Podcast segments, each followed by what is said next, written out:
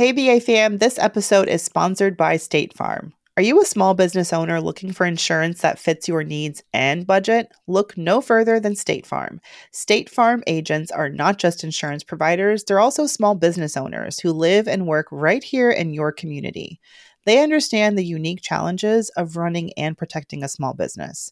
When it comes to small business insurance, State Farm knows what it takes. Create a plan that fits your needs and your budget. State Farm agents are ready to help you choose personalized policies that truly understand your business. Insure your small business with a fellow small business owner. Talk to a State Farm agent today and get started on personalized small business insurance that fits your needs. Like a good neighbor, State Farm is there. Talk to your local agent today. Hey, hey, hey. we're back. We're black. We're Come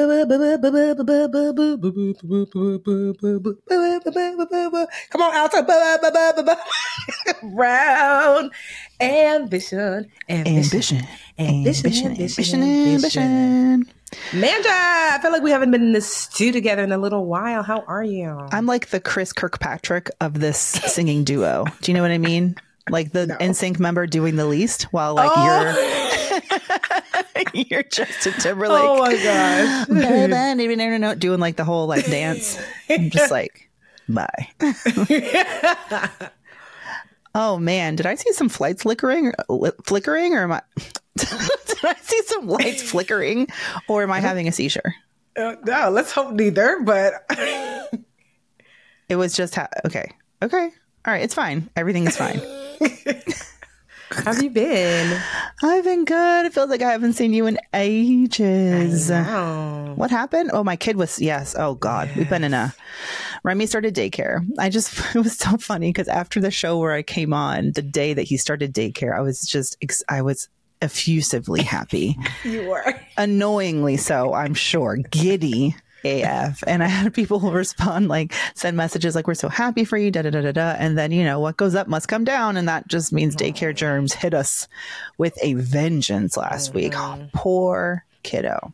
Yeah. So anyway, I lost a week of work productivity, but I think you and I talked and it's the mm-hmm. constant reminder that I'm privileged to be able to just Yep. set aside the work and mm-hmm. be there with my kiddo. And the one silver lining, and I think a lot of moms with partners might, you know, might not judge me too harshly for this, but I was like, oh, when husband got sick too, I said, ooh, childcare. so that's how I was still able to do the podcast. But, you know, tis the season. How are you, my little Daisy? I know I am wearing this cute little daisy. Okay, daisies. I am good. I actually, um, so I went to Bo- Boston because I Boston. was Boston. I was taping the Mel Robbins show, which was amazing. She's Yeah. so great, honestly. She's You got put great me on. I'm so behind. I'm so out the loop. Super like, nice. it's like who's Jesus Christ? I don't know. Yeah, mainly I didn't know this, but she, um, she of course we mentioned Brown Ambition. She had the number twenty five podcast, no, no, twenty one podcast of all podcasts, like in the United States, um, last year. No, no, no. I think last year she was number five, but as of right now, she's twenty one overall. So I was like, oh my god, this is kind of a big deal or whatever. That's like being the number one book on Amazon. I feel like Girl. There's like a jajillion of them. a jajillion. There's For a to be- podcasts. Yes. but when I was out there, I actually had um so when I go different places, I try to have meetups with my mentees. Hmm. And so I had a meetup. It was last minute. So two mentees who were available. We had dinner um at this place. Uh, uh I stayed in this hotel called the Envoy and they had like a a restaurant below. Um, and they were both avid uh, Brown Ambition listeners. So I told them, Marcy and Tomisha, don't get me to say your name wrong. I'm sorry, girl. T. Not you having a whole meal with her and still can't know. And not me But they were also so would do the exact same thing. But they were so excited. They're like, oh my God, we listened to Brown Ambition. Tell Mandi I said hi. Love you guys so much. I know. So I was like, I'm going to shout you out. They were like, no. I'm like, mm, it's your shout out. so, um, so that was really awesome. I love Um, that. Yeah. Black women in Boston, let me say, because I've got several Boston. I just don't think of like Boston being the capital for Black America. Um, I don't think it is, but I'm always like, "Ooh, black woman in Boston, what's it like?" and mm. I've got a variety of answers. But um, I know this past summer when one of my Mandi Moneymakers went to Boston for the Renaissance show there, she mm-hmm. linked up with she was just post, posted in the Slack, our Slack channel, like any other Boston maker is going to be around, and they were able to meet up and.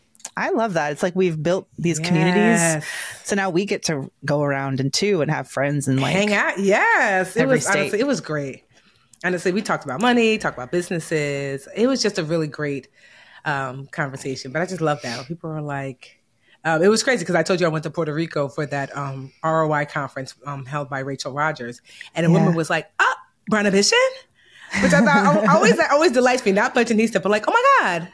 Brown Ambition, which is always crazy to me because I'm just like, mm-hmm. I don't know how many people actually watch us visually. Yeah. I feel like Brown Ambition well, is more like, you know, like. We have a lot of YouTube. We're like a few thousand YouTube subscribers, I think, now. Okay. By the way. So, you know, I'm like. Check us out on YouTube. so I never know, like, oh, okay, you watch. I know you listen, girl, because the girls listen, according yeah. to our numbers. I don't know how much longer so. we're going to get away with that whole Taylor Swift, you know, when she used to get so much shit for being so humble. Like, I can't believe I won my 35th Grammy. Wow, you know, little me. But come on now, we've been in the game for a minute. We have. We, I'd I mean, be worried if we weren't known for it. Yeah, it's um, true. Speaking of being in the game for a minute, I told you I woke up like a, I couldn't sleep because Remy was up. Again, he was sick. For some reason, I was like, I wonder what I sounded like during the pandemic with a baby. Mm. And I went back a few years to our catalog and listen to the episodes before and after that. I'm so grateful that we have this show. It's like mm. a time mm-hmm. capsule. Mm-hmm. And I do think I sounded younger, but I also sounded so tired. You know, I was really struggling with anxiety then. And I was like, oh, I forgot I cried in that episode. Um, anyway, the show's just been, but what really cracked me up, the show's been so great for so long, but what cracked me up is that the, this is back when I was editing before Imani. We hadn't mm-hmm. gotten our new podcast partner. I forgot to, to cut the beginning of the show when I was like, okay, Tiffany, do it again, but get closer to the mic. So if you go back to that episode, Aww. you're going to hear some stage momming. And I sound stern too. I'm like, dang, I did. I was like, I sounded like you had done it before. First of all, okay, I love Andy. that. Yo, you you know what you brought out? Like, do you remember? I didn't realize you're just saying it now. Yeah. Remember, there was like an, like a year where every episode, I'm tired. That's what like I was saying. Yeah, and, like you just brought it back, and I was yeah. just like, I'm tired. I mm. didn't. I was so overworked and overwhelmed, and it literally just brought it back because I don't feel like that now. But every opening, we'd be like, "Hey, girl, how you doing?" That's what. wow, what a Can difference! we just skip this question? what a difference therapy makes. Mm, like for real, so much growth. Yes, I was so overworked. I was so overwhelmed. I didn't know how to set boundaries, so I felt like I was always exhausted because I was. But I don't feel mm like that. I just look now thinking about it. I'm like, wow, I used to always be tired, and I used to think, is this how it always is? That you're just gonna always be exhausted because business got you like this? And I'm like, now, I rebuke that. So. I rebuke it in the name of the Lord.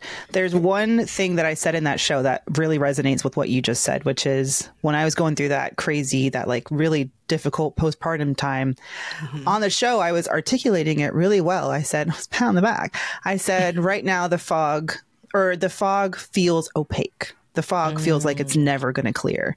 But, and then a week later, I'm like, the fog, or however long, a couple weeks later, I had started seeing a psychiatrist and my therapist more mm. regularly. And I mm. was like, okay, so now the difference is the fog feels like eventually it will lift. Like I see okay. the other side, um, which is so it just is so indicative of how when you're in this like depressive episode or anxiety spiral do you feel like it's going to always be that way mm-hmm. or can you get yourself to a place where you at least recognize this is a moment in time it will pass and once mm. i once that clicked for me um, that helps so much with any kind of and those anxiety loops that i those little rides i go on sometimes um because mm-hmm. we're never for me i'm never perfectly unanxious. You know, it's always going to come back.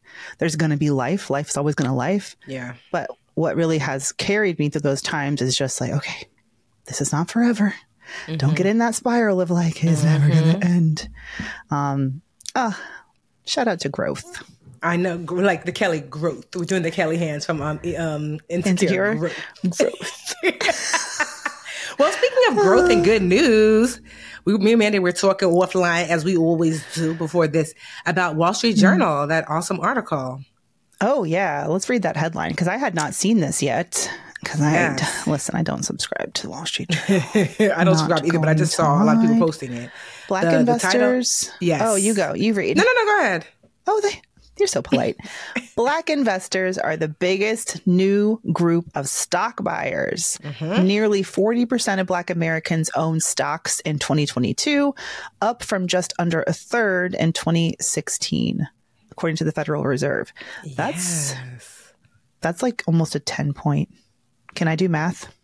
Yeah. it's like an 8 or 10 point, I don't know.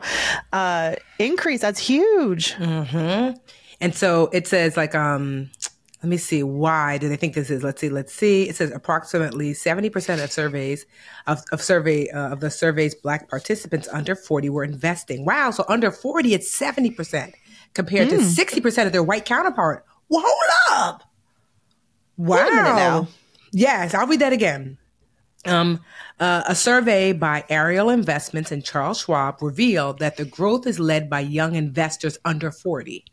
Approximately mm. 70% of the survey's black participants under 40 were investing, compared to 60% of their white counterparts. So they're even outpacing. Of course, we don't know how long. I don't know how big the um the survey mm. sample size is, but according to the survey, they're even outpacing white investors. Um, you're seeing topics of money and investing coming up at dinner tables slightly more among young black families than ever before. Mm-hmm. Um, they, they, they feel like it's fueled by mobile apps, commission free trading, participation in 401k, crypto meme stocks, and social media. Um, experts noted uh, young black investors increase access to financial tools and information. So, two things. One, look what happens when access is, mm-hmm. is, is I mean, because you know they love to tell you, oh, black people need to stop buying Jordans or whatever shenanigans. Oh, yeah. Right? Oh, you want to get that weave, girl, but you don't want uh, the weave can be bought as don't well as the, the weave iPhone, stock. Buy the Apple girl. stock. Yes. Yes. So what happens is that one, we know that there was a lack of access before, not hmm. only to like low cost investing, but also to information. Something in here to me that kind of um, I feel like they missed a mark on is that it wasn't just like, oh, there are apps and things like that do you understand like we know the people including ourselves that have like mm-hmm. led the charge of like access to financial education but mm-hmm. we're talking about specifically investing during the pandemic i mean wall street trapper blew up mm. Earn Your Leisure with Market Mondays, especially Ian Dunlap, the master mm. investor, Teri Ijeoma um, of Trade and Travel. She she's been on the show, but also for two or three years straight, she was the number one um, course creator on the Teachable platform. Yeah. Like, I mean, um, we t- we know we both know Tila Holcomb, um, mm-hmm. Dominique Broadway, who was making eight figures a year teaching investing, especially to Black women. So there there is a cadre of Black educators in the space mm-hmm. who were literally creating tools, products, resources that help people to navigate what sometimes can be the scary process of investing in the stock market, in the market. Yeah. And so you got to learn from people who were culturally relevant as well as experts in their space. That part is important. I can't nod enough. Yes, girl, yes, right? That yes. culture, right? So I just, I like, so I wish that they really leaned into that more and here that it wasn't yeah. just the apps because the app doesn't, the app's been here. Yeah. It was that there was somebody to explain to you in a way that made sense. This is how you do it. This is how yeah. you do it. Give the black financial influencers their flowers. Yes. Is what I'm saying. Yes. There is this. I remember doing an interview for one of the oldest and crustiest and most highbrow magazines, The Economist. Mm. Um, yeah, two years ago was it 2021, and mm. it was mm-hmm. an article, and the reporter and I have a background in journalism, y'all know that. So I mm-hmm. understand what the angle was. They were trying to do a story on TikTok influencers mm. and are, is it safe to get your advice from social media? Mm. And I list, I was listening to the questions from the writer and it was clear that she was thinking, oh, this is not good because like y'all aren't experts. You're not certified mm. and mm-hmm. da da da da da. And that is the old school traditional gatekeeping. Oh, but yes. spend a lot of money to get this, like what we say is a valid expert, yes. a valid source of information. You know, this certified financial planner, this investment advisor who's going to sell you a bunch of insurance that you don't need. Girl. So I think that media is still coming around to the fact that there is legitimate mm-hmm. Mm-hmm. legitimate um, good that can come from the wealth of like the the you know democratization of information the availability mm-hmm. of it and the fact that we're taking it into our own hands and educating people who look like us and mm-hmm. um, yeah it's about damn time i feel like we get that validation uh, not that we mm-hmm. need it but no more of this but is it really helpful is it really safe yeah i think the, the best educators like all the people you named are mm-hmm. giving well-rounded yes you know information so that people aren't out there taking huge risks you know mm-hmm. that they mm-hmm. shouldn't be because we care about because they you know we are speaking yes. to our audience and we happen mm-hmm. to care a lot about them yes and not doing a bait and switch and not just taking their money and running for the hills and yeah. saying good luck with that we care and yeah. that you can't it's hard to put a price tag or a certification on that but because like what's the alternative before you we were locked out of this space and so now mm-hmm. do i mm-hmm. think like certainly discernment still has to be used no matter what 100% so that's what's so great that there are um a myriad of people to listen to and you can compare and contrast like well teri said this but mm. Master Investor said this. Da, da, da, so, you know, what you're finding is a more educated consumer who is asking questions now, like, well, why should I just get that in the ETF? Well, should I put my money at the marketplace? Because here's the thing. So there mm-hmm. is um this black millionaire. His name is Cedric Nash, and he is on the road to make like a thousand millionaires. And, and Cedric is just like this awesome guy that I met like at a, a, conference some years back at Earn Your Leisure's Invest Fest. And Cedric is like, I have built wealth for myself to a place where I really don't even have to work anymore. Like tremendous wealth, not like there's nothing wrong with a few million like me, but I'm talking about will, wilt, you know? So mm-hmm. Cedric has been teaching these free classes that I've been like, uh, I'm going to be speaking at one of them every Monday. Oh, speaking of which, today's Monday, right? Yeah. That's right. Every Monday. no, but every Monday it's free and awesome. Um, every Monday, Cedric just teaches a free class like what's a budget? I mean, not what's a budget, what's a stock, what's a bond? It's awesome. So the the purpose mm, of this wealth challenge, yes, it's 52 weeks long. It doesn't cost anything. What I love about it is that um, the purpose is you kind of do this worksheet to see where your net worth is, and by the end, you get to see like my net worth has grown. So he had people who mm. took the challenge last year who are taking it again. They were like, it was so awesome, completely free. Cedric is just like, I want to look around and see other people like me on the private island on the yacht you know, mm-hmm. that's what you so desire. And one guy was on there was like, I was able to raise my net worth 147% from before, and it was awesome. So he's back for more. So I say all that to say that, you know, there are people, are people who look like us out here who are wanting what's best and are wanting to share that information so other people have access because Cedric is like, you know, my mentors didn't look like me. And I wonder like, why are there mm. not more of us here? And maybe it's just a lack of um, access to education. And so I just yeah. love that there are people out here who were just out here wanting what's best um, for us. And so, yeah, you don't have to navigate the space by yourself. There's so many financial educators in general, but you know, more and more you're seeing more and more financial educators who are focusing on investing in its most traditional sense. So mm-hmm. you don't have to like wonder, like, what do I put, what do I do with my 401k? Like Cedric said something really smart in last week's class. He said, there was so much wealth lost because there was a mass exodus um, studies show of uh, black people from the market when the recession hit. The 20, so was, 2008 one? Yeah, 2008, mm-hmm. 2009, 10, right? Because all of a sudden market crashed and we were hmm. afraid because we didn't have the education. So we pulled our money yeah. out. Yeah. Because we were like, oh my gosh, I had 10,000 now. I am glad five. I didn't have any money to pull out then because I was a baby. right. So we pulled our money out. And a lot yeah. of us pulled our money out to just, uh, you know, have access to like, I pulled my money out just so I could pay my mortgage.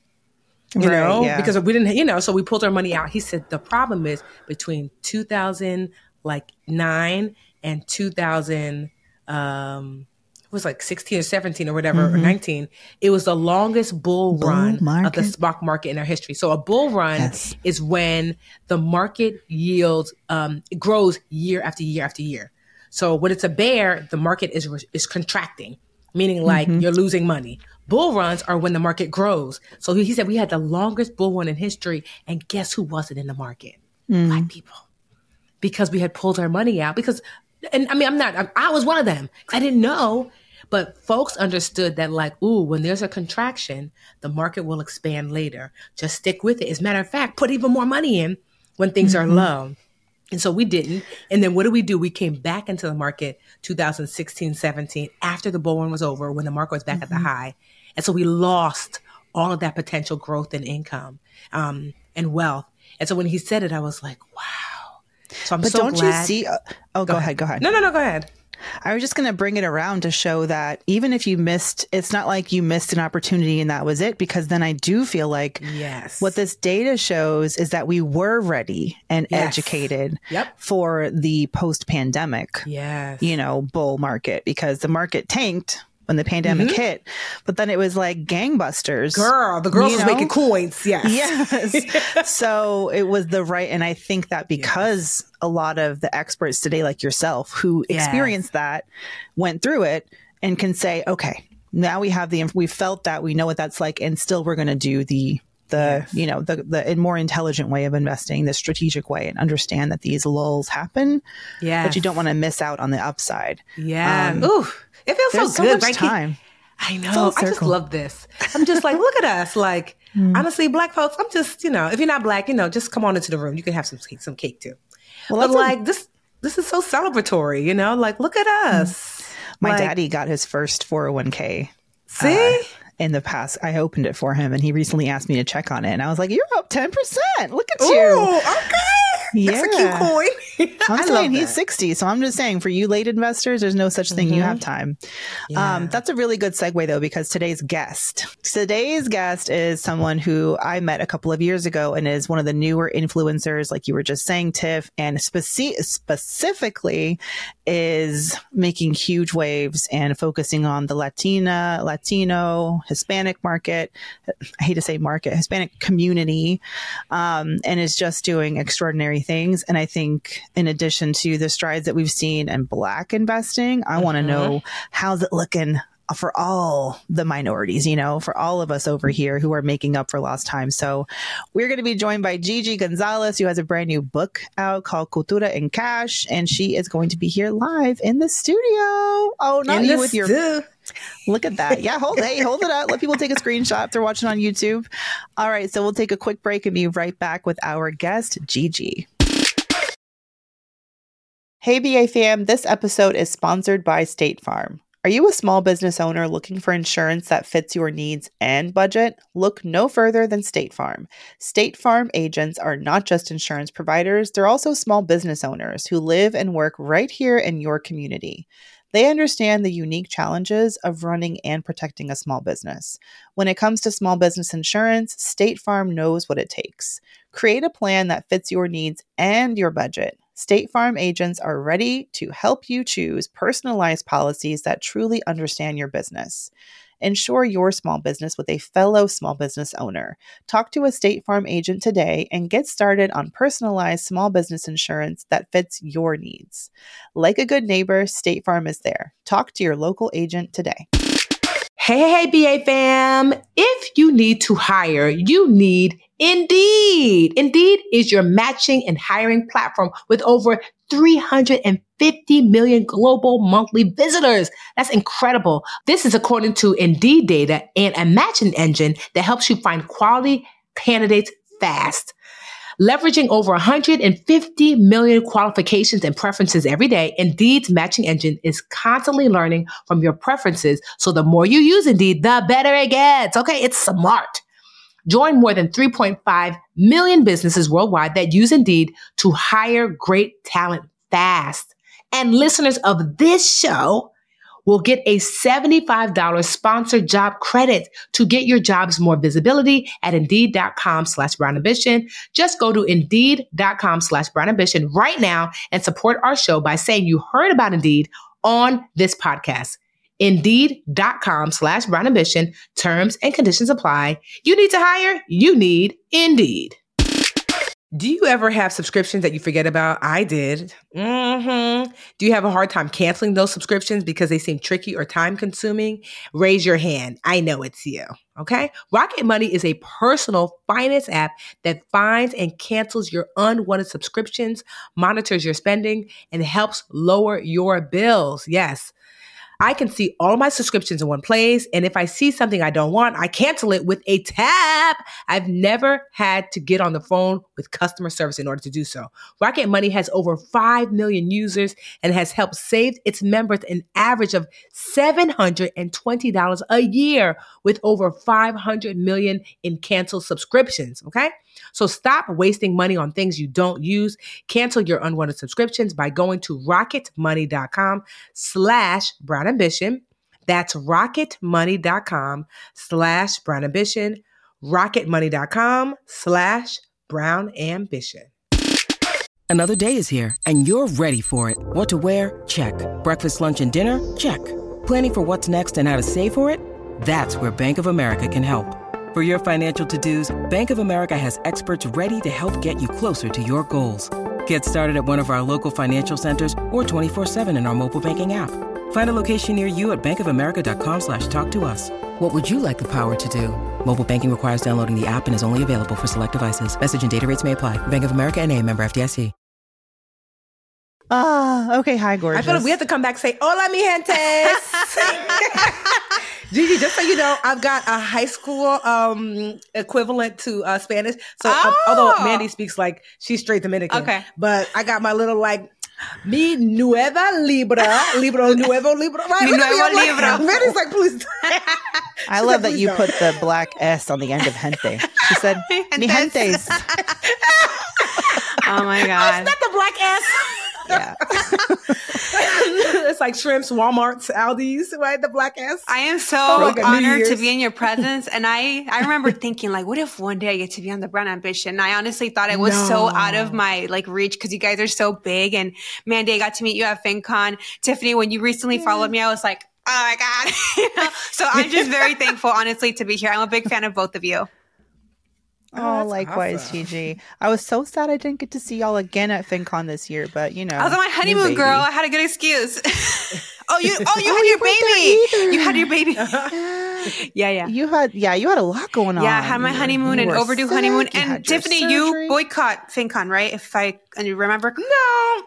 We're Gigi working coming on with it. The fire. I'm like, well, I let's just say I'm, I would be kind of scared if I came around. yeah. I said the first No, year I definitely wouldn't. boycotted. Yes, I would, girl. I feel like they would escort me off the premises. No, they wouldn't. I Um, think they but- would make it right. Um, Yeah. yeah, There's, There's- enough of the new yeah, yeah. people to. They would be lucky to have honestly, you. I, I like FinCon. Yeah. yeah. If you want to be treated like the first lady, I think you should go to FinCon because you don't understand, Tiffany. You are they lose the, their mind. She queen of Genovia at FinCon. Everybody loves you. I don't. You're Oh just God. gonna be. You just have to like have a no hug sign and just carry it with you everywhere. oh my god. Maybe I will. Maybe I will go back. Because honestly, I would like. I what I love about FinCon one, the um, breakout sessions are great, but honestly, the people Yeah. are just really amazing. Like that's where I met all my financial besties. That's where me and Mandi started to go together. Ah, I love that. I didn't know like, that. I proposed. Mhm, I Yeah, that's that our origin story. A podcast, and I was like, I don't know what that is, but okay. I love that. I didn't know that. That's magic. Wow. Yes. Well, Gigi, honestly. I I would love to learn like okay, so like more about kind of like your history, how'd you get here? Yeah. Um, yeah. Like what's the brown in your ambition? Like, yeah, like cause first of all, I was like Eva Longoria. um uh, wow. I said, oh Gigi come out swinging. Girl, who is you girl? And how you do all this? she DM'd me a video too. I don't know if you got to see that. I, I shared that recently. saw yeah, it. yeah. So people like to say we're besties, but she doesn't follow me back yet. So until she follows me back, I can't claim that we're Aw. besties. I have followed your relationship, your relationship, can I call it that, with Eva Longoria from when love you went to her screening. yes. And I, anyway, but yeah, what Tiffany Yeah. said. Tell us all about you, Gigi, and about the Yes. book and everything you have going on. Awesome. Thank you both so much. And again, I'm honored to be on the Brown Ambition podcast. I am such a big fan. For those that don't know me, my name is Giovanna Gonzalez, but most people know me as Gigi or the First Gen Mentor. I'm a TikTok influencer, speaker, and now the author of the best selling book, Cultura and Cash. so I'm so excited to be here and talk all things money. But let's see, how did I get my start? Um, I think like most of us that are in this space, we Yeah. started in the traditional corporate route. At least that's my story. Uh, I did things as I was told, right? Go to college, get a good degree, get a nice office job. So I did that. I majored in economics, went to UC Santa Barbara, go Gauchos. And then I got a job first in insurance. Then I switched to investment management where I spent the majority of my career. And um, okay. during my 20s, even though I was making decent money, I still struggled a lot with money. Uh, mm. which was really frustrating to me because I'm like, I did everything right. You guys told me to go to school. You told me to get a good job. Why am I still living paycheck to paycheck and ha- living in financial chaos? And it's then that I realized that it was because I wasn't managing the money that I had well. And that was because mm. obviously the education system doesn't teach us this stuff. And I'm the daughter of Mexican immigrants. My parents were living in survival mode, so they really didn't have the space to pass any sort of financial teachings to me when they were learning the new system on their own. So mm-hmm. that's when I kind of had that wake up moment of like, oh, I need to learn how this stuff works. Otherwise, I'm always going to be on the struggle bus. And uh, the way that I did that was I consumed as many money books as I could. I read over 50 personal finance books until I felt that I mastered the language. And then mm-hmm. once I learned what I learned, I implemented my financial plan to get out of debt, build my investing, all that good stuff. But there was definitely a fire inside me that was mad I'm like, why wasn't I given this information before? Like I, mm-hmm. I, I, mm-hmm. wasted years that I could have been moving differently. So uh, I look to share this new knowledge with other women of color. And I got in touch mm-hmm. with the YWCA, so nonprofit that serves women of color. And I became a volunteer financial educator so that was my life for a long time. Um, in 2019, I was a corporate baddie working in my investment management job. And then on the side, I was volunteering and it was my passion and I loved doing it. But all of that changed in March of 2021 when I started putting TikTok content on financial tips. So similar to how I was already doing in my community, I started sharing uh, this content on TikTok. And because of the bigness of the internet, it took a life of its mm-hmm. own. And uh, I became the first gen mentor. This all happened in March of 2021. I quit mm. my job three months later a lot of people are like, wow, that's so fast. Were you just like dying to be a content creator? Absolutely not. I love my job. I'm one of the rare people that actually like my job. I like my boss, but I wasn't allowed to be a TikToker and to be uh, okay. uh, working in my, in my very old school traditional job. So I had to make a choice. Yeah. Could you even invest? Working in the because some people don't even get to invest, you, which is insane to you me. You do, but you have to get your transactions approved ahead of time. So it takes like a two day delay. Gotcha. Yeah, yeah. Everything has it's very very regulated as it should be, as it should be. Mm-hmm. Um, I right. wish our Congress was that regulated. Honestly, let's I'm talk saying. about that. That's a whole other podcast. But but anywho, so yeah, so I've been I quit my job uh, in Jan- June of 2021, and I've been doing this for two and a half years now, and and I love it, and I'm making an impact. I'm serving my community, and I know that I'm living in my purpose. And I've met so many amazing, like-minded women like you too. So it's it's just I can't believe this is my life. I still get to pinch myself. I think it's so great because you're part of this new class of yes. Latina for Latino, you know, financial educators. What's the, what's the right thing to say? I should ask. Is it Latino, Latina? Honestly, we saying, we saying Latinx. no, we do not. Me sounding we're, like a boomer. No, we're not saying Latinx because people will throw hands. They can. They. Oh my goodness. I, they. They. Okay, we hate yeah, that. Yeah, I hate that too. So, um, you're probably safe saying Hispanic or Latino um, mm-hmm. I like to mm-hmm. say Latine because that's exclusive. That includes, um, you know, non-binary folks, but people will still fight oh, me. That's what I'm trying Latine. to do. Latine. Yeah, Latine. Latine. Yeah, okay. but people will still fight and me. I also don't want to assume your gender because a Latina. I'm like, I don't know. Is, she, is she consider? Is she? Is that her? She, her? I don't know. she, she her. Okay. Listen, better to sound dumb asking the question, y'all, than to mm-hmm. be dumb and not ask. Right. Mm-hmm. Anyway, this new class of Latine influencers and educators, yes. because there were, I mean, were there back in back in 2014 when Tiffany and I were I know, honestly, it felt like really... there were barely any black yes. educators at the time. Let alone, or maybe yeah. I just wasn't looking, but for sure at FinCon 2021 or 2022, yeah, 22 when I was there, it was, I mean, it's you. We got Janice now. We have Stephanie Gonzalez. Like, there's just these really great, probably forgetting a Kara, bunch. We Bravely um, Go. Um, yes. Maribel from Our Wealth Matters, Maria, First Gen yes. Living. There's a lot of wonderful women. Yes. And I don't think it's any. Investing Latina. Which one? Investing Latina. Yes, Investing oh, Latina. Um, I've had I've gone to meet her yeah. at FinCon. Yeah, a lot of wonderful women, and I don't think it's any surprise that it's recent because I think a lot of us kind of yeah. be, uh, awakened after uh, mm-hmm. George Floyd, the murder of George Floyd, and we're like, mm-hmm. okay, we need to show up as ourselves yeah. and stop playing small mm-hmm. and take up space. So I think that definitely motivated me to be louder. And I'm here and I have my own issues to talk about, and I don't care if you don't want to listen to them, but I'm going to talk about them and you're fully you embracing. Like, go ahead. Sorry, Mandi. No, you. what do you think is like uniquely? There are some things that like are uniquely. Um, I feel like the the black experience brings out. Um, there are some unique challenges that like being black mm-hmm. presents itself when it comes to mm-hmm. you know financial like access right mm-hmm. like we know that there's a black wealth gap mm-hmm. we know that there's redlining um, there's just like this uh, visceral um, racism that even now, I mean, like uh, uh, um, a social media friend of mine has something called the Fearless Fund that just raises money for Black women oh. in entrepreneurship, and they sued her what? to say no, you can't do that.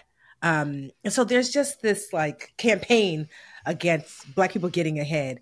But I love that, like you know, cultura, cultura, cash. Cultura. Let's work on it, Tiffany. Cultura. cultura. Okay, let's do cultura. Cultura. Cultura cool, like cool. cool. Oh, cool. Okay, cultura. Yeah, there you go. okay, cultura. Uh-huh.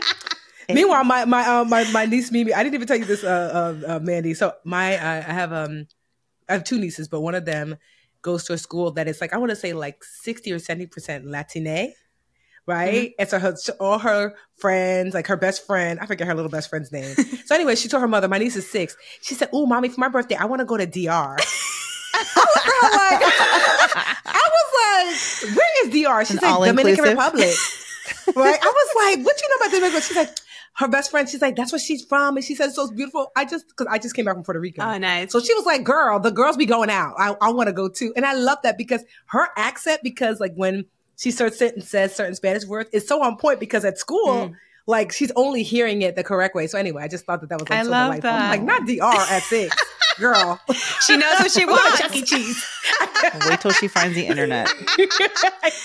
right. But I just like what, you know, you wrote this book, Cultura Cash, and like, so what unique experiences, you know, do you recognize as being a Latina yourself that you bring to the table when it comes to personal finance? Like, why should there be? Because somebody somebody might say like, well, why is it black when you guys are? Why are you guys talking about Latina? Why gay or LGBT? Like but what is it? Like what are some of the challenges? They're like no this is unique to this community. It needs to be mm-hmm. like highlighted. Yeah and honestly that's why i respect both of you for going the traditional publishing route because i know you guys had a fight for your book.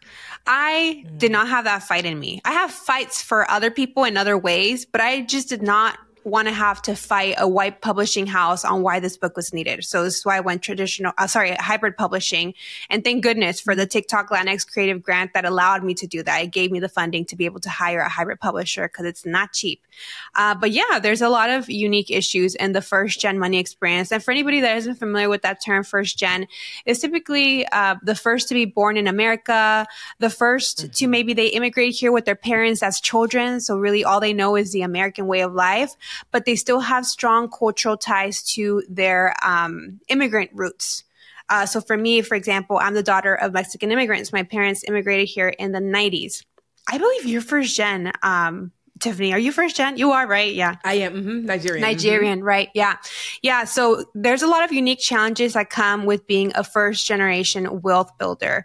First, I like to point out that we have a different starting line than a lot of our middle class white peers. And that's because um, we don't get access to financial education at home because, like I mentioned, our parents are just immigrants in a new country, trying to learn a new language, experiencing racism, trying to get by on these low income jobs. They do not have the space to master the financial system and then pass on those teachings to their children. Where a lot of white middle class Americans, maybe they do learn the basics about, hey, this is a checking account. Hey, you should probably avoid debt. We don't ever hear any of those money conversations at home. Um, if anything, money talk is very taboo in our culture, mm-hmm. uh, there's a phrase that's very popular, no se habla de dinero. We don't talk about money. Like, no, that's rude. Mm-hmm. And I know that we're not the only culture mm-hmm. that experiences it, but um, it's definitely very prevalent in the Hispanic, Latino, Latinx community. As well mm-hmm. as we are not uh, on the receiving end of generational wealth because our parents came here with nothing. They came here for the mm-hmm. opportunity for us to have more. And that's what we're doing by getting college educations and professional jobs. Uh, but, you know, a lot of our white middle class peers, they do have this advantage of having some level of generational wealth. And I point this out mm-hmm. because I used to think it was only the one percenters that got to benefit from this stuff. But I learned through research that no, it's also, you know, you typical white white middle class American that's been here a couple mm-hmm. generations. Maybe the grandparents, their great grandparents are the ones who immigrated to this country. Um, so yeah, the the more entrenched you are in the U.S. financial system because you've been living longer, you will pass mm-hmm. on those financial teachings to family, right? And pass on generational wealth to help pay for college or if grandma gertrude kicks a bucket you might get a little windfall of a little inheritance yeah, I love saying that one, and it's in the book too. um, so, so yeah, we don't. That's a completely different experience from what's going to happen with me when my my nana that's what i call her What i dread the day she dies because not only will we lose the matriarch of our family but mm. we will also be expected to pitch in to help cover burial costs um, and, and any other sort of expenses that come up and again that's very different from white middle class america that gets mm. some sort of small inheritance and then lastly mm-hmm. um, a lot of us because our parents come from immigrant roots and they didn't have the ability to save for the future for retirement or anything like that mm-hmm. we have additional financial responsibilities similar to the black community with with the black tax mm-hmm. which i'm sure you talk about a lot mm-hmm. um, and and yeah for us we're so family oriented so we can't just turn our back on our people so we, we want to give but we also can't give to the point where we don't have nothing left for ourselves at the end of the day so that's a big mm-hmm. focus of the book yeah, I mean, married to a Dominican here, and it's like his parents are building a house. Now they're renovating their house in DR, and they had a washer dryer delivered to our house because then they have to ship it to DR, oh and somehow that's cheaper than just buying a washer yeah. dryer on the island. I guess you can't. Yeah. Anyway, and I was like, okay, cool, you know. And then my husband's like, yeah, so we're paying for that washer dryer. Yeah. I was like, pero qué? Like, yeah, that's what's expected.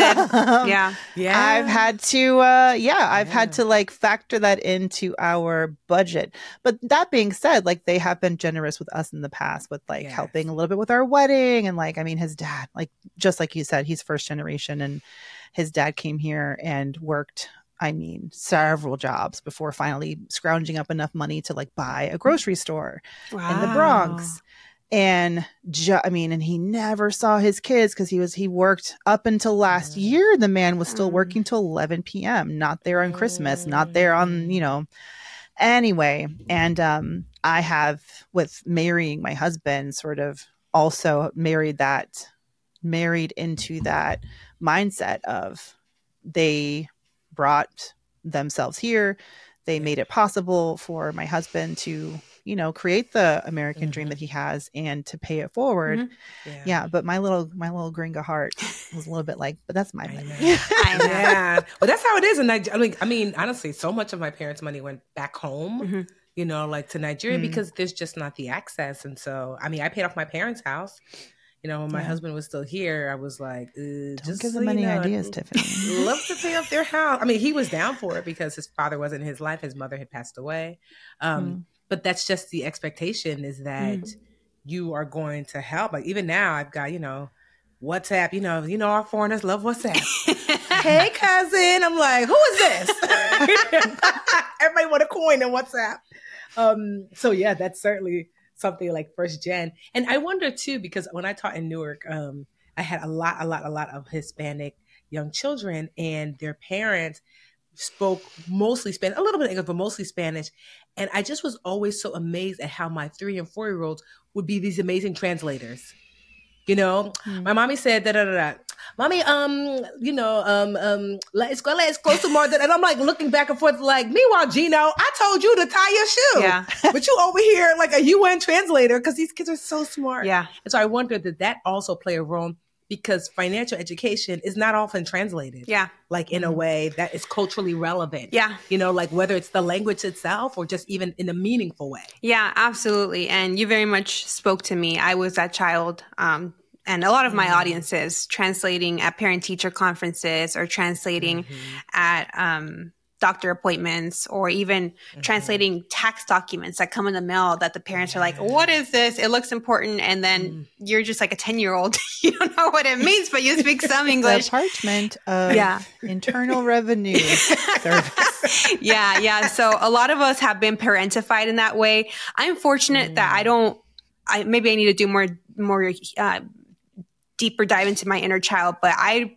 don't remember any bad memories from that, but I know a lot of people in my mm. community do of having to deliver bad health news at the doctor, right? So it's it's it's tough. It's tough for a kid, um, and and yeah, that's that's been for a lot of us. It's a, it's a it's a collective experience that we experience. But on top of that, you know, with yes, us having to be translators, sometimes that look like us being translators at the bank too, right? So um, mm. that often leads to um, our community specifically our elders being unbanked or underbanked because they don't trust the banks because they don't have enough bilingual speakers that can help them in the language that they feel more most comfortable in. They yes. can't even offer a, mm-hmm. a, translation line, which when I used to work at Progressive Insurance, we at least had that. It was better than nothing.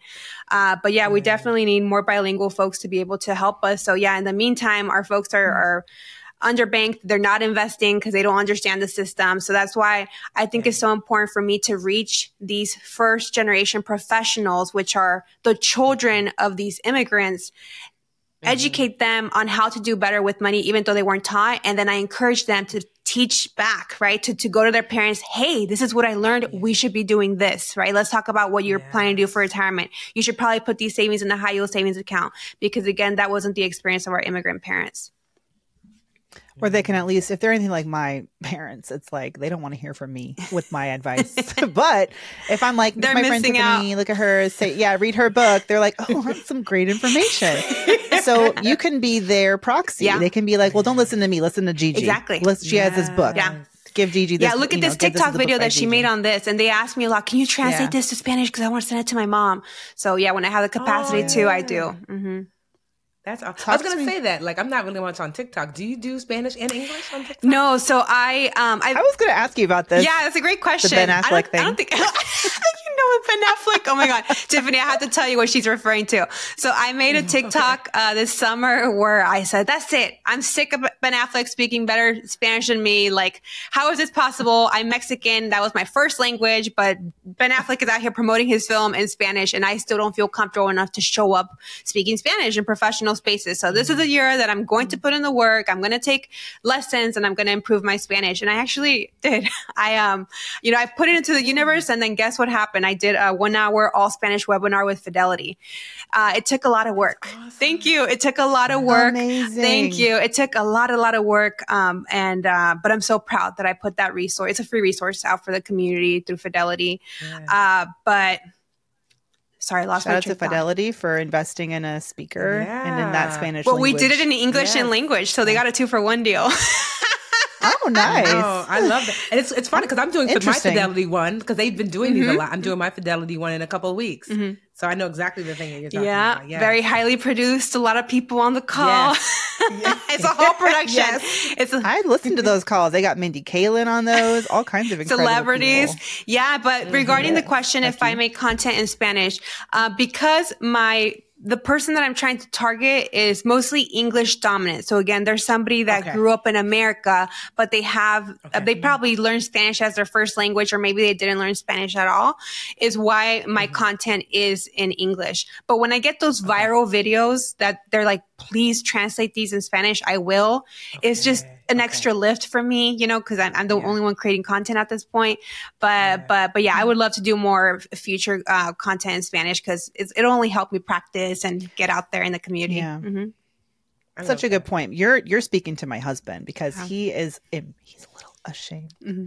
DNA vergüenza. Uh-huh. Vergüenza. Uh, he has some shame around his uh his Spanish because he basically unlearned it, so he could be the translator and like mm-hmm. thrive in this American society. Yeah and he is nervous talking to his parents sometimes and his family who i'm so he's in it i had to understand that the way that i'm so comfortable calling my dad up or calling my mom up or having a deep conversation with them mm. he will hesitate because he's like how much you mentioned the emotional let the emotional but the mm-hmm. mental lift to take a subject matter and then think about it in two languages and he'll like mm. never mind too much work. yeah i actually get bullied you know? by my brothers all the time that i visit mexico because both of them still live in mexico and they make fun of me because okay. my spanish oh. my spanish will uh, slip up um, but not only that, not only did we have to get used. Tell them to stop bullying you. They're bu- they're a bunch of brats. They're they're brats. Yeah, we're not. Yeah, let's not even. Oh my god, if you knew, girl, I, if you knew the stories, like uh, yeah, I'll, I'll, I'll DM you later because it's another show. I'll DM you later. Uh, but let's see. But well, the thing is, not only is it hard because we assimilated and became English mm. dominant by being in this country and doing all our education and working in all English spaces, but on top of that, mm-hmm. financial literacy is a new language of itself, right? So there's all these Ooh. terms, yeah, that we have to learn for the Fidelity webinar, for example. I had to learn all these terms, financial literacy terms in Spanish that even my family doesn't know because they're not financially literate in Spanish. So it's it's a double mm-hmm. lift. It really is a double lift. So I really am thankful for the creators. Uh, the one that I can think of off the top of my head is Ludi Finanzas con Ludi. She does all Spanish content, and um, Maribel also. Our Wealth Matters does bilingual. She's fully fluent in English and Spanish, so she does uh, both videos in English and Spanish. And um, yeah, I, I, hope to get there one day, but uh, I know that I'm serving my people by by being English only at the moment. Yeah, but I love that you know very clear about who your audience is. Yeah. It's like that makes sense. Like this is the audience. This is like a little like left turn because my business brain was like, huh. I heard that you said you did a hybrid publisher. Yeah. And mm-hmm. so I did a hybrid publisher when I published my children's book, ah. Happy Birthday, Molly Moore. Mm-hmm. And so I'm curious as to like who was the publisher and how did that work? Because I don't think that our audience gets a lot of exposure to like you haven't you know, you can self-publish, which is just do everything yourself. Mm-hmm. You can go traditional publishing route, which they're gonna distribute and print and things, and mm-hmm. then take a mm-hmm. bigger part, part of the pie. Mm-hmm. And then there's hybrid. So, can you tell us about like that process? Yeah, I'm so glad you're asking about this because it's definitely a viable option that we should be aware of. And um, mm-hmm. to be frank, when I first heard of it, I was like, no, because the way hybrid publishing works is you pay them to publish your book mm. and they still get to keep typically 3 30% royalties. So they still get a cut. Mm. And I'm like, how that work? Right? That doesn't make sense that I'm paying you and you still get to keep a cut. But it's the way that they have skin in the game, right? So that they truly care mm-hmm. about the production quality of the book. And um, the reason I decided to do hybrid publishing and I did it with Greenleaf Book Group was because of my book coach. My book coach, shout out to Stacy Ennis. She's wonderful. And she's the one that when I first started working with her, I was planning to uh, self publish. And the more that we mm-hmm. worked together and she learned about my goal and my business, she said, you know what? I think you might be a better candidate for hybrid publishing. So mm-hmm. she told me why. And she said, you know what? You're really busy with your business. You really don't have the time to be vetting all these publishing professionals that you're going to need to self publish, mm-hmm. all these different types of editors, the cover designer, the formatter. I mean, unless you have those contacts, good for you, then please self publish, right? But mm-hmm. I didn't and I didn't want to put in the time because I'm still growing my business. So because mm-hmm. I had the support of the TikTok Latinx Creative Grant, I was able to uh, cover a lot of those costs. It was a fifty thousand dollar grant. So yeah, um, wow. at first, just to start my hybrid publisher, I believe it was thirty five thousand dollars. A nice chunk of change. Mm. And then uh, I've added additional yeah. services. I've added the audiobook, the hardcover. I think we're probably at okay. $50,000 right now and for production okay. costs. Yeah, it's a lot. Does a grant that's tax free, right? Yeah, because it went straight to expenses. Oh, we yeah. like that. Okay. But did the grant come before the book idea or did you have to have the book idea to get the grant? The book idea has been in my mind since December of 2020. Yeah. So again, post mm. George Floyd and kind of seeing there needs to be diverse voices in money.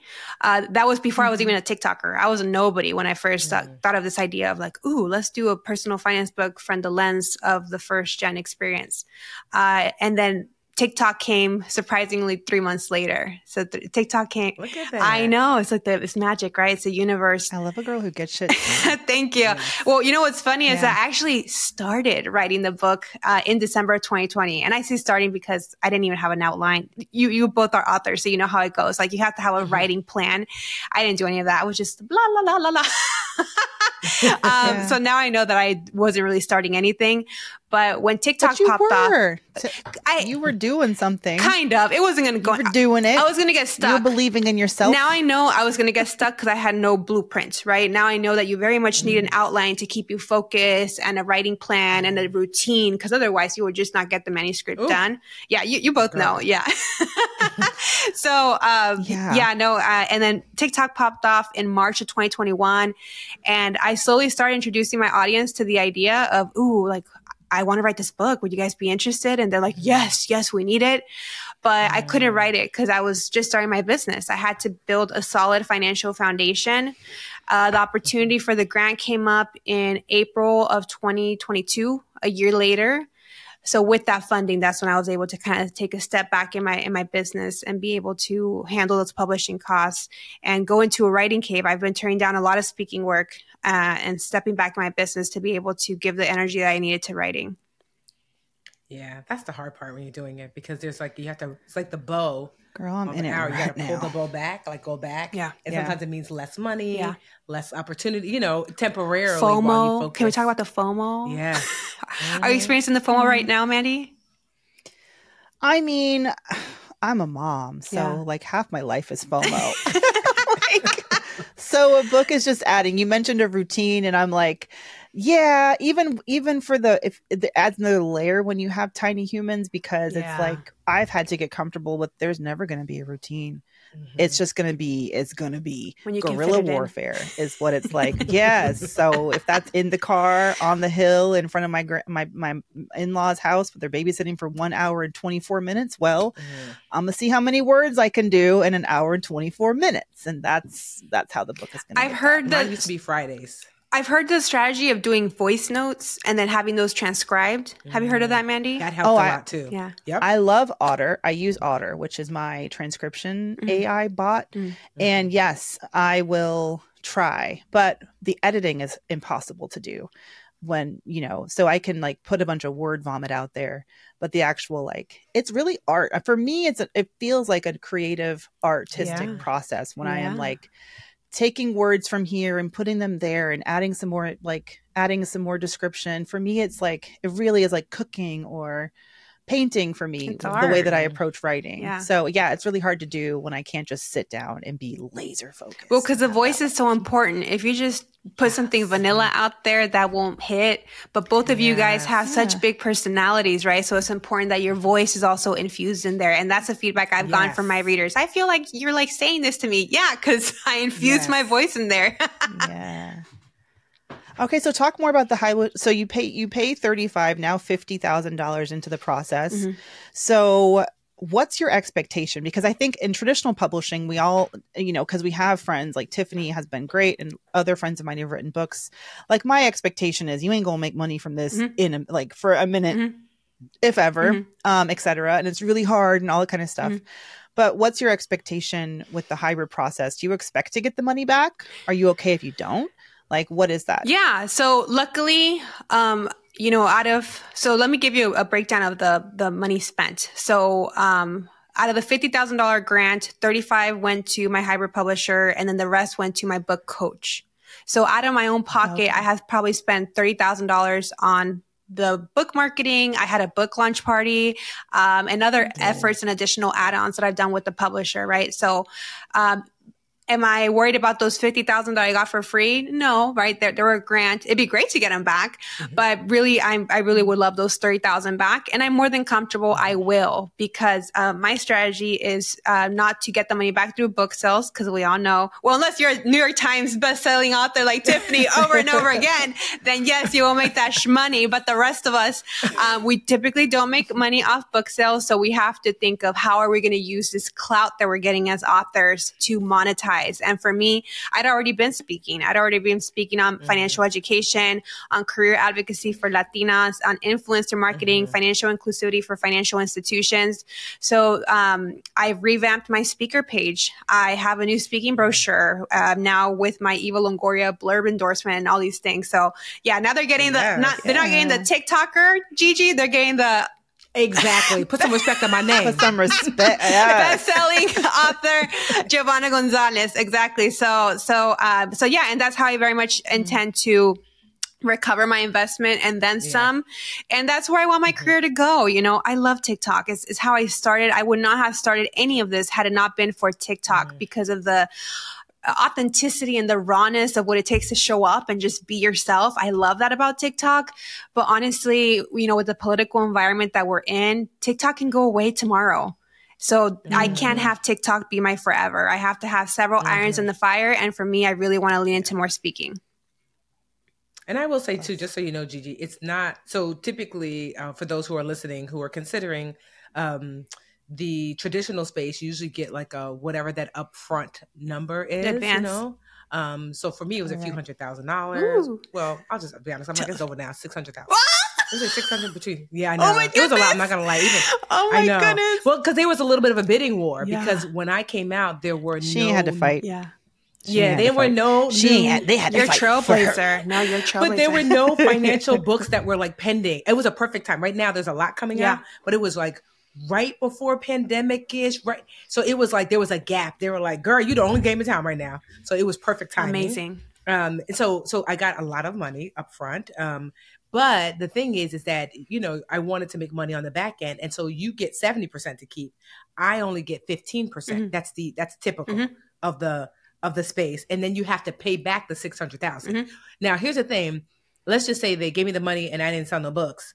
I still get to keep the six hundred thousand. Mhm. You know, um, and it's not like the record business where he's like, no, no, no, you owe it, Mhm. no matter You what. claw you it back. it. It's just kind of like, yes, it's, it's kind of just like we hope we get it back. Mm-hmm. And so, Mhm. um, it took me two years, and some people never pay it back, but it took me about two years to pay back through book sales the six hundred thousand. And just so we're clear, I didn't even realize this. I have to pay it back in the fifteen percent increments. so yes, That that's book the- so blew book my math. mind. I was like, oh, damn. Yes. So let's just say I sell my book and it's a dollar. Mhm. So normally my take of that dollar is 15 cents Mhm. for every dollar that I sell. Mhm. They're like, okay, but we're not going to give you 15 cents for every dollar you sell, Tiffany, until you pay us back the 600,000 that we gave you. Which you did. No problem. Yes. But it's not like this book is a dollar. I paid you back a dollar. They're like, no, no, this book is a dollar. You paid us back 15 cents. What? Do you She gotta see? sell like 60 Girl. books. what is it? Girl. Yeah. So that's what. So when people, so I did not know that. I wanted you to explain. Girl, I did not know that, and I signed the contract. Um, but that's how book math goes. Yeah. And so that's why I'm so glad you're introducing this a hybrid Yeah. model available. There's self-publishing. Should certainly, am I regretful of traditional publishing? No. I'm really grateful uh, because I self-published before. I self-published like five books, and I tra- and I hybrid published before. Um, and I decided to traditionally publish not for the money, but for a certain like there were certain things that I wanted to have access to. Yeah. You know, so I was like, okay, I'm going to do this. So I knew in general, I'm joking about not knowing when I signed the contract. I did because my my attorney was like, "Are you sure?" Because book contracts, you know, they're not so great in your favor because essentially you have to pay back way more than your. So you have to basically pay back millions of dollars for me for them to get their six hundred thousand. Right. You see what I Yeah. mean? Right? Because I just did the math. That means you had to sell $4 million worth of books. Oh my goodness. Girl, look at my face. Because I mean, you will. You will if you haven't already, divided by but- 0.15. No, I've done it already. Yeah. So I gave them. So now, yes, girl, I got, they had to make millions before they're like, oh, thanks for the six hundred So you and sold still, over 130,000 copies of your book. Well, girl, we're at two sixty. Wow. I love math. Yes. yeah, yeah, no, no. But to get there, to Yes. get there. The other thing. And so that took me two years. Mm-hmm. And so I'm just sorry. And so I just want people to understand, like, you know, there's benefits, pros and cons. And then I just like, you know, now that I'm starting to get um my um I guess it's every two twice a year I'm starting to get those like whatever checks are, but there's still only 15% of the books sold. Mm-hmm. And so I didn't do it for the money. I did it for the it raised the value of the brand overall. Mhm. And to your point, Gigi, mm-hmm. I raised mm-hmm. my my Credibility. engagements, I raised my spokesperson work, Authority. I raised all of that. So yeah, so I got paid. It was worth it to me to do it for that. Yeah. So, no, and ahead, I Gigi, and I love it. I love it. And I actually encourage my audience to request their book from the library or to borrow it from a friend. Cause yeah, Yeah. like for them, mm-hmm. I want to make it cheap. It's these organizations that have the big budgets to pay us, right? To pay us back for our investment. One last thing I love to add about hybrid publishing. And again, there are pros and cons to every type of uh, publishing model. But what really sold me on hybrid publishing was that I had a final say on title, cover, editorial. everything I was final say on. Mm. And thank goodness for that. Let me tell you, because the first batch of titles that they tried to give me for this book, it was giving like white boomer, vanilla. I'm like, no, no, no, no, no. None of this works. You misunderstood the assignment. Go back to the drawing board and come back with something better. And they came back with Cultura en Cash, a bicultural title that my mm. community loves, right? And I the cover. It. I thought you came up with it. I'm like, oh, this I is wish. for her. no, I wish. I paid them a titling service to help me cook that up. Yeah. So again, everything costs money with the hybrid publisher. Hey. Mm-hmm. Yeah, okay. yeah, but a la carte. A la carte, exactly. But you get final say. So, like I said, I like this mm-hmm. title. I like this cover. When my edit, my white editor tried to whitewash my writing and said that this part is insulting to white people. I said, I don't care. They're not the intended audience. So I was able mm. to hold that control and write the book that my reader needs to hear, not with some white publishing house with thought would do good with the market. Mm. So I'm really, really proud of that. And that's why the book is resonating. I have already 66 reviews on Amazon and it hasn't even been a week. Yeah. oh, we about to have 67. I forget all the things I have to do to support all my authors. Yeah. I'm like, I didn't leave a review yet. Make sure Gigi, you tell them that like if they um Amazon gives um a little extra push if they do a video or picture. I got that tip from you, Tiffany, from the men Good. from the mentorship um mentee program that you have. So yeah, I actually yes. I haven't had them do videos. Are you a mentee? Yes, girl. Yes. Oh my goodness. I listened to you did a like a you did like a, a webinar on what you did for your book yes. launch I took notes. Yes. Uh, I implemented a lot of the advice. The street team, for anybody that is not a part of the mentorship, please join her mentorship on Patreon. It's so worth it. The advice on the street team alone, that's how I got all those reviews because of the power of the street team. Yes, yes, yes. You have 68, by the way. I'm about to ah, add You're so I sweet. love that. Yeah, no. So I have, I had a couple of them. I gave them the book in advance, so they had a physical copy and they could post a yes. little cute aesthetic picture with a coffee yes. next to it or the computer next to it. Because um, I learned from you, and thank you for not gate- gatekeeping that information. That's why I love both of you because you're so open and honest and transparent, and really about mm. uplifting women. Because that helped me tremendously in making this launch successful. Yes, we. Yeah, Tiffany we never uh, stop, never stop giving those book gems because until you, with your candor, came out and really laid them all out, like there wasn't another free, yeah. ungate kept, not behind a paywall, not behind a give me your email address, yeah. take this course. I know the book ba- the book coaches out there were like, God damn. Nobody. I'm not gonna lie. Sometimes I meet people, they're like, "You've been doing too much, Tiffany." I'm like, "My bad, girl." It's just that I get so excited about teaching. No, no, you're really, not doing. Too much. You're a giver. You're, you're doing, a giver for me, yeah. and for anybody that's interested in my insights that I have to share as a Latina in a very white publishing industry. I do plan to hold a free webinar for any women of color that like to join, uh, and that's just mm. for me to pour back into the community. It'll be a one hour webinar. You can ask me anything. I also have a little outline of topics that I want to discuss, and for me, that's mm. like this is here for you to learn from. What I am not mm. available for are for all these people that are DMing me, girl, I'd love to pick your brain. No. yes. I would love to, but there is no time for that, yes. right? So, yes. so for me, that's my resource yeah. to, and my, my pouring into the community, having this free webinar, which I'll probably have in May, May 2024. I love that. Gigi, you're well, the best. Oh, thank you. A, you guys are. Stop it. I forgot your power. Like, there's just something like. I know. I haven't seen you in a while. I haven't seen you in a while. That's why. I know, but I'm like, oh, I just want to be in your. I want to be in your orbit. Like, you know, when you meet people and you're just like the shine, the brightness, the warmth, yes. the power. That's how I felt when I met you. You are a true. Yeah, you're just this this like just this bullet is how it feels like. Thank you. Um, and there's nothing that you can't do. Oh my and goodness. what makes you that way? That's what my therapist asked me. She's like, so what is it that da, da, da? Well, I don't know how real, question. I don't know how real you want to get here because I want, I want you to get real because I just, it's so palpable to me. Your, your presence. Do you see the, the, the deep breath your... I had to take? I, you thought I was going to wrap no, up? No, no, no, no, no, no. Uh, let's talk about it. Let's be real because I know your podcast is all about realness. So, what makes me this way? That my mom is my biggest enemy, unfortunately. Uh, I've mm. gone public about this on a Refinery 29 article about how I'm estranged from my mother. But um, my mom, I love her, but she's toxic. And instead of being mm. proud of me and cheering me on and being supportive, she does the complete opposite. Um, and it, thank goodness for therapy because I would not be able to say this right now without crying. And thank goodness for Prozac because I would definitely be crying too if I was not on Prozac. Um, Zoloft is bad. yeah, medicated and motivated. Yep. but but the fact that my mom um, has been as challenging as she has been with me, and if you read the book, you'll see one personal story where I share uh, about the importance of credit building because um, there was an incident with the car. I won't give away the story; you'll have to read the book, but you'll kind of get a sense for some of the challenges that I have with my mother.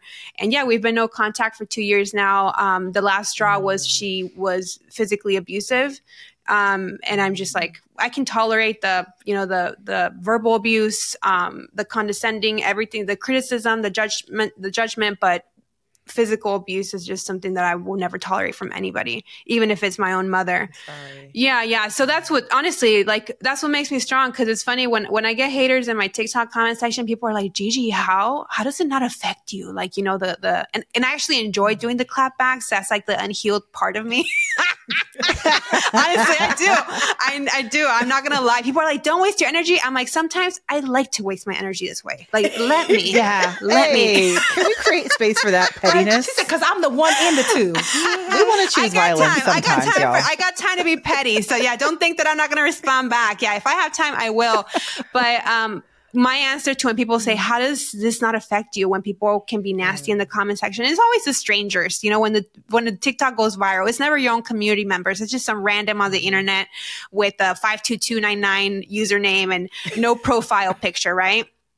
And mm-hmm. uh, I say, nothing that these people can say is worse than what my own mother has already said to me. Mm. You know, so I'm sorry it kind of got dark mm. at the end. I hope we can end on a positive no, no, note. No, but that's the realness, mm. honestly, of, of how you are the positive note. Oh, yes. you're so sweet. Just because look how you reflect joy, despite I mean, we all I mean, you cannot go through life without challenges. It's just that's just not how. Yeah. You mm-hmm. know, and um, my therapist always shares that trauma is when something happened that should not have, mm-hmm. or something should have happened and it didn't. Yeah. You know? Yeah. And so we all have trauma that we navigate. Yeah. And look how, like, look at the light you are, you know? Mm-hmm. Um, as a result of or despite despite that trauma. So we're just so grateful. Thank you. You are here. You show up fully. like you know, because you're here, you're gonna have a bunch of daughters, right? when someone comes to me and they're like, "Oh my God, Tiffany, I started like Berna. I love Berna. Yeah, you know, hey Berna. Yeah, uh-huh, yeah, yeah, yeah, I met her. oh my God, Tiffany. I'm like, oh, that's so. I'm like, that's my daughter. Uh-huh, uh-huh. yeah,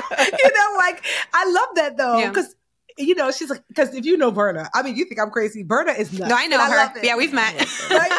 so Berna, you know, she's like, I didn't know that I could be my full, silly, crazy self online. Yeah. And then one day, Tiffany, I saw you. I was like, wait a minute. I recognize crazy. I could be crazy too. Yeah. and so I love it. but love she took that. it to another level. Yeah. Yeah, she did. I was like, I Tiffany inspired you? Tiff, my Tiffany? Never twerked on the internet, but okay. No, but I love but it. See, I love it because yes. some people need to see Berna twerking on the internet to pay attention. Yes, you know, yes, otherwise they won't. I'm that people. Yeah, exactly. I'm, I'm people but you as a result of you showing up fully as yourself honest somebody is like nodding like oh my gosh that's my dad or that's my brother or that's my hmm. whatever it's yeah. gonna be like wait so i can show up fully and wonderfully and with joy and beauty while also navigating family estrangement. So yeah, it's so taboo yes, to so talk thank about. you for that honesty. Yeah, and you know, I would also like to acknowledge that thank God I have an amazing father. My father's like my best friend, so at least I feel that. I have some sort of parental support. Um, I also have an amazing grandmother and my aunt, and I actually mm. dedicated the book to both these women uh, because I wouldn't be who I am mm. without them. So I have other family that I can lean on for support. But yeah, I mean, um, the Eva Longoria endorsement that we that we talked about earlier, that's something that I, my mom knows more than anybody. Now I am going to cry. My mom knows more than anybody how much that that that means to me because we, we used to watch Desperate Housewives together, and the fact that I mm. can't can I cuss here? Yeah, girl. The fact that I can't sh- share this win with her toxic ass, it, it hurts, you know, but um, I'm learning to celebrate myself. So I'll show you this ring if for anybody that's watching visually.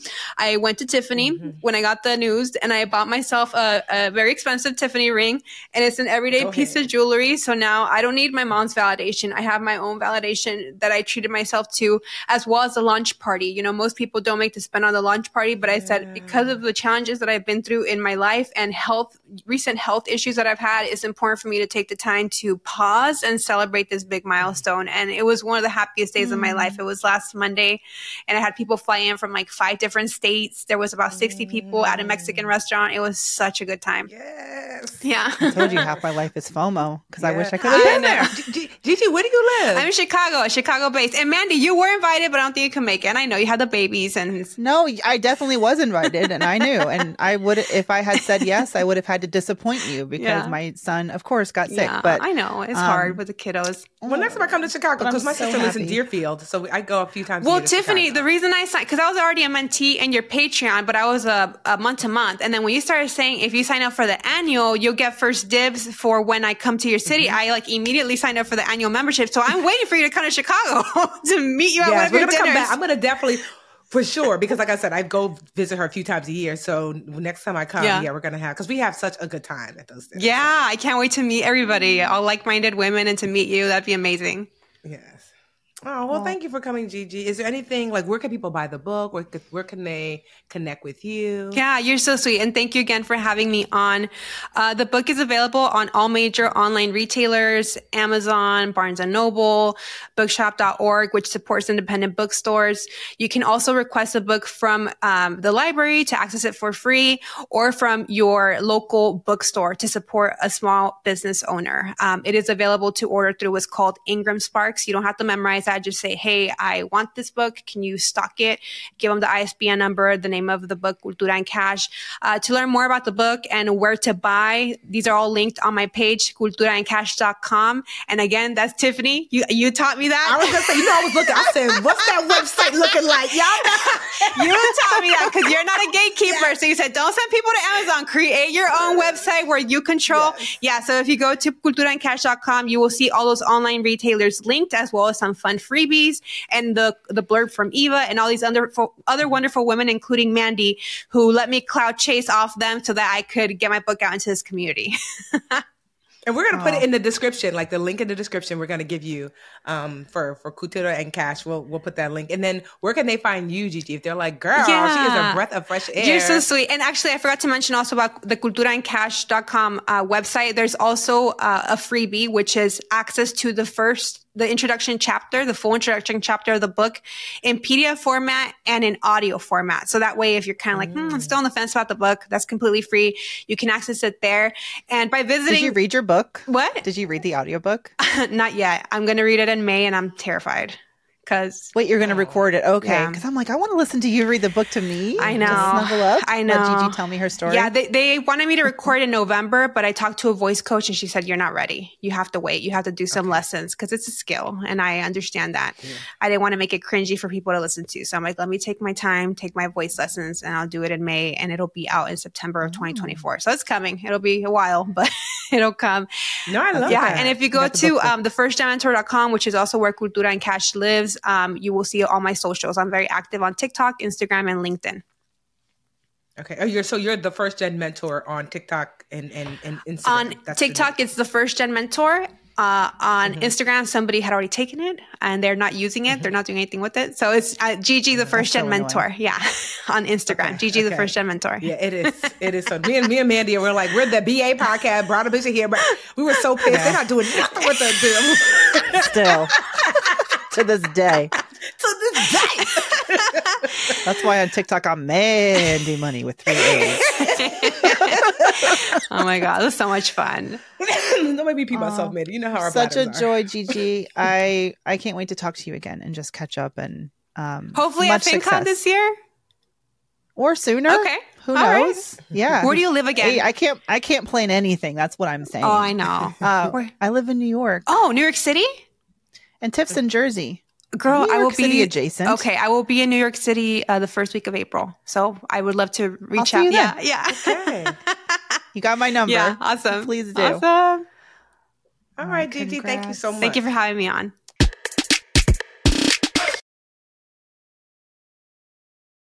The Bigger Pockets portfolio of podcasts are worthy of your investment. We're having a real conversation as real real estate investors. New episodes available every day. It's important to buy where it makes money and not necessarily where you want to travel to. Bigger Pockets, On the Market, Rookie Real Estate, or Money Podcast. The purpose of flipping is to create more cash so then you can reinvest into other types of properties. The Bigger Pockets Podcast on YouTube or wherever you listen.